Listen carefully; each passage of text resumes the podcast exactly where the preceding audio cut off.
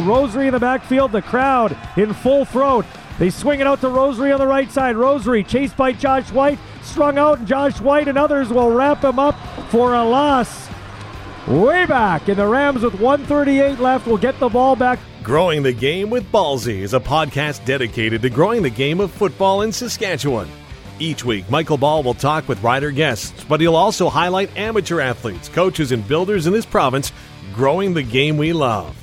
Now, here's Ballsy and growing the game with Ballsy into its fourth year of existence. And thanks for checking out the podcast. If you like what you hear, please give us a Google review. And the best form of advertising is share this podcast with your friends and family and those in the football world. I am committed to giving our kids and coaches and builders in this province the grassroots level exposure, the exposure they deserve and quite often don't get. We should be looking to highlight and promote Canadian talent in the game of football. I am working on a Can West Top 50 show with 10 best best of the rest. So, in essence, it's a top 60, hoping to hit YouTube or some sort of platform for you to check it out here in the summer. This podcast coming to you from the Regina Sports Performance Center studio. Respect the effort. Join today at reginasports.ca. All our guests come to you on the Hammer Time Roofing Hotline. Hammer Time Roofing in Saskatoon, the only CertainTeed five-star roofing contractor that's backed by a true manufacturer's warranty. Give them a call at 306-262-ROOF. Thanks to my other great sponsors, Mark Greshner Photography. Trust him to capture the big moments in your life. MarkGreshner.com. Face First Medical Aesthetics Athletics. Beat back Father Time in a naturally looking way. Second floor above Gabos on Dewdney Avenue. Paul Waldo getting the real estate game with the three time Grey Cup champion in the Regina area at Royal LePage 306 502 5355. Doubles at Ag Sales in Weyburn for grain hauling, grain marketing, and crop insurance. Give Corey Zadarozniak a call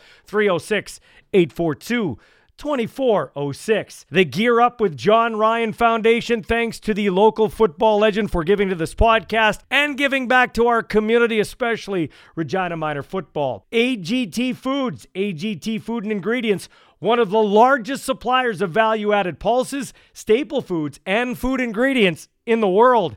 A great Saskatchewan success story. And all our guests come to you on the Hammer Time Roofing Hotline. Check them out in Saskatoon at 262 Roof. Thanks to Kevin Welsh and the gang for getting on board. Thanks to Aubrey Stedman and the gang uh, as they're sponsoring this podcast as we're coming to you live from the Regina Sports Performance Center studio. I'm joined by Football Sask's Mike Thomas, who also runs the Flag Football League. And Mike, that is an unbelievable league. Now, last spring he didn't get to play because of the pandemic, but we're trying to get some normalcy for the kids.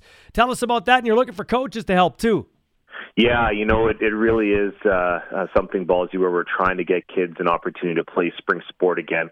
And as you mentioned, unfortunately, we weren't able to go last year with everything coming out of COVID and such. Um, although we're not looking like we're at a better place this year than last year, but at least we have a better understanding. And with that, we're trying to have an opportunity for kids to play this spring. So, you know, we've been very fortunate to have 2,550 kids register for our programs. But of course, with that comes the daunting task of trying to have individuals be in charge of those teams. So, you know, we do have a large group of, of individuals, uh, both men and women, who have volunteered their time to, to be coaches. However, we're still at a shortfall, and, and that shortfall makes it impossible for kids to be able to play if they don't have somebody to lead the team. So that's where we're at right now. We're looking to seek some assistance in this, as uh, it's definitely a great way to give back to the community and to help these kids out of this pandemic have something positive um, to look forward to here in the uh, coming months. Now, I did it for years with a couple of other dads because our kids were on the team. So you kind of you're the dad coach. That's just the way it is. You step up, you do it. But what I love are the the young guys from like the Thunder and the Rams and and maybe even high school kids that not only ref but they come out and they coach teams that they don't have a dog in the fight, so to speak. Yeah, you know that's been the really uh, the neatest part of all that, uh, and just even the other part, Ballsy, that we've really started to see here lately, which are the kids that have gone through, played many years, as uh, Ethan has played and, and has moved on. Um, you know, obviously out of province now, but uh, for those kids that uh, are done playing, but then come back and want to help and want to coach, um, you know, and as you mentioned, we're seeing a lot more high school students uh, be giving back, and I think it's just the the component of, of them understanding what volunteerism means. Um, you know, the the Regina Rams and the Regina Thunder do a great job, as well as the Regina Riot uh, volunteer, and, and those are very important and vital components, especially from our female side, where we're trying to seek and find more female champion leaders for our, our all girls teams, mm-hmm. and you know, just in general, it's just great to be able to see the players give back to the sport that's given them so much, and so we're definitely blessed to know uh, and have those individuals, and and definitely seek to have more uh, be a part of our program as years to come. We'll get into how they can join in a second and volunteer their time, but it is a different world from when I coached because there was no pandemic, no COVID protocols. What does that look like for a coach? Because that adds an extra element of a challenge, especially for the younger tykes. Yeah, absolutely. You know, like right now with some of our COVID protocols, uh, you know, you're looking at all players being in masks, you're looking at distancing, you're looking at, you know, huddles that they could have normally be tight now have to be set or, you know, uh, widened, sorry. Um, you know, it, it, it just the way that they are on the sideline in terms of their interaction. They can't be closed. They have to be. Uh, we have designated spots for them to be able to sit and be. Um, and so, you know, those are the different things that the teams have to get used to. You know, at practice they can have you know one parent there or two as long as they're outside the playing surface area. At the games, there'll only be one. So there, there's a lot that that really is a challenge. Uh, but with that being said every challenge has been met appropriately and properly. No issues, no problems. And, you know, the worst part about all this pandemic are the ones that have suffered the most have been the kids. The kids have done everything yep. that's been asked of them. They have worn the mask. They have distanced as much as they can within their abilities of understanding what that means. They have listened to the rules. They have come in when they're supposed to. They've done what they they've had to. And yet they're the ones who've probably suffered the most, like as if they've been the ones that have broken all the yeah. rules. So, you know, that's been the most difficult part, which is why our group is so passionate and dedicated to doing anything and everything we can, even if it means that we can only get in one, two, three, four, five games, whatever the amount is, we still want to get something in. We want to give something for them and not just you know, uh, just a something like a taste. We want to make it a great experience as it always has been with our program, and we're just wanting to make sure that that is available by having enough coaches available for them this season. Before I get to the coaches angle, one more thing for you. You could be an Olympic athlete. They're looking at adding this to the uh, Summer Olympics, which I think would be great for the sport of flag football. Yeah, you know, we definitely uh, have been having these discussions at a national level and knowing how this is potentially working we're just trying to obviously within our own backyard is always take care of our stuff first. So first and foremost, obviously from a community level at the bottom of the pyramid is your grassroots program similar to this. And then as we move up that chain, uh, we're obviously working within uh, high school athletics to have this be a part of the uh, SHSAA sport opportunities for uh, females in our province, males as well, but more so from the female perspective. Then we're working on a, a collective pilot project here with uh, Can West groups in regards to uh, female flag being offered at the university level, and knowing that there is there are these competitions across the country, that there's this this unique uh, time frame of, of how this sport is growing with the caveat being at the very end, the Olympics, there's national teams for flag, um, two of which are actually from Saskatchewan. The, the, the senior women's team is a team out of Saskatoon, and the men's team is a blend of mixed of players from Saskatchewan, Manitoba, and a couple from uh, um, out east. So we definitely have great uh, participation at all levels to seek that opportunity if it does ever get to the Olympics. Uh, and I think we're uh, kind of on a little bit of a path ahead of everyone. So hopefully we'll see some Saskatchewan Saskatchewan Olympians if that day comes. Uh, and I would be uh, super happy to see that, uh, hopefully, in my time frame of being around at Football Sask. Of course, you're ahead of the game because you're Mike Thomas and Football Sask, and you got it going on. Now, let's talk about the coaching. How do you, first of all, I have one other question before we tell them where they go to, to, to register and, and find out how to be a coach you know, if I when I first got into this, I had asked you for some tools and resources. I already knew football, so I knew kind of how to, you know, plan a practice. But for somebody that just kind of is getting into this and wants to be kind of that dad coach or a volunteer coach to help you out, do you have the necessary support and resources to help somebody? I know they can always go to YouTube, but it'd be great to talk to a guy like you and get some actual information.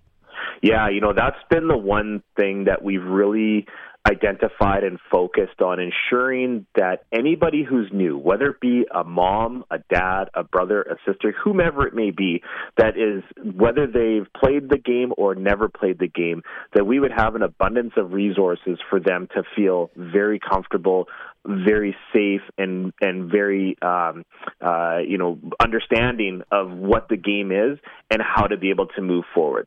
So, with that being said, as you just mentioned, the resources that we would have are how to plan a practice. Here's practices that are planned for you for 10 weeks. Here's a, a set of drills for age appropriate groups to be able to be ran. If you don't like those drills, here is a library. And when I mean a library, over 400 different items to look at and have a part of, whether it be how to play, how to do this, how to run a defense, how to, you know, we've really analyzed that and work with a company um, that is actually a, a tech company out of Saskatoon and developed a coaching app that has all of these components all succinct into it. And the great thing with this is that this company, with some of the discussions that I have and partnerships that I have in the U.S., has been able to parlay it into a major sponsorship and uh, and branding opportunity with a, a, very large U.S. group, which a lot of people would know, uh, encompassing with the NFL. Uh, so they've really helped uh, fast forward our plans and, and what that looks like. So it really helps our coaches overall feel very comfortable coming into their practices, knowing what they're talking about, having coaching points, and running plays. Here's some play designs, and it, it just it really makes everybody at the end feel like a coach that's been doing it for 10 15 years and they've only been doing it for maybe 10 15 hmm. you know minutes or even you know a month or, or two. Yeah, so yeah. Uh, so it really uh, it's something that we really wanted to ensure that they could do. And we have coaching courses as well um, to help people feel very at ease uh, and not like they're just stepping into a bear trap without a way out. Yeah. Okay mike lastly uh, where do they go if they want to register and when's the deadline for registering to be a coach in the uh, spring flag football league uh, for those that are interested in being a part of our organization, which we truly appreciate, they can head down to our website at reginayouthflagfootball.com, and then there'll be three tabs there to pick between spring, fall, and winter, and they just pick the spring option and uh, click on the coaches tab, and that will take them right to where they need to go.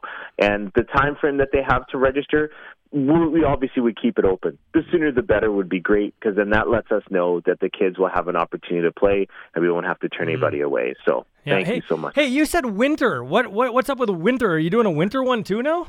You know what?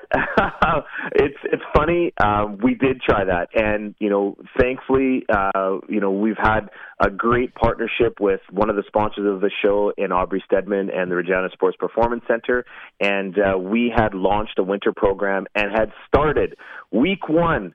All these little gaffers were in there. We got the teams rolling. We had protocols. You know, we worked along with with uh, Aubrey and what they have to do there, as well as what we had to do from SHA and, and everything. We had um, 240 kids wow. that we, we, we said that we're going to do, you know, a pilot and how this worked. It was beautiful to see these kids doing drills and stuff. Then COVID hit. Yeah. And COVID 2.0 in regards to shutting down winter sport indoors this year. Yeah. So uh, November 26th, we were done, and uh, and we didn't get a chance to uh, to resume. So hopefully, you know, Aubrey, if you're listening, we're coming back, baby. We're gonna try it again next winter. The kids were pumped, the parents loved it, and uh, we know how to be able to make it work safely in that environment. And uh, it was great to see, and it was definitely something that was uh, well taken up of by uh, by the public for sure. Well, good on you, good on Football Saskatchewan, and like our fine sponsor, Regina Sports Performance Center, for giving kids and, and athletes a chance to get through this pandemic mentally and physically. Thanks, Mike. Take care, buddy. Thank you very much, Ballsy. Much appreciated. Everybody have a great day. Where there's sports, there's Ballsy. Time for Ballsy's Sports Shorts. Well, USC's a hard school to get into unless you know Lori Loughlin. or you're a random homeless guy. A couple of weeks ago, a homeless man was arrested after posing as a USC football player.